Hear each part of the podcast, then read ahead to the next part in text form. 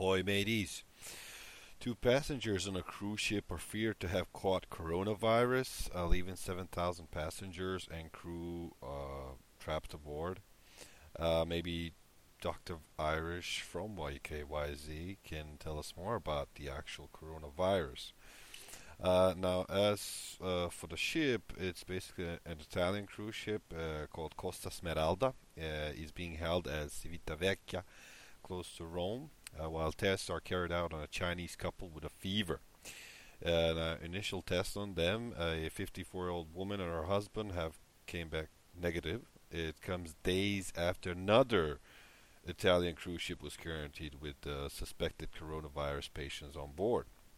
Now, re- reports in Italy say the couple from Hong Kong, uh, China, are being tested on board by expert uh, experts from Rome's Spallanzani Hospital, which specializes in infectious viruses and disease.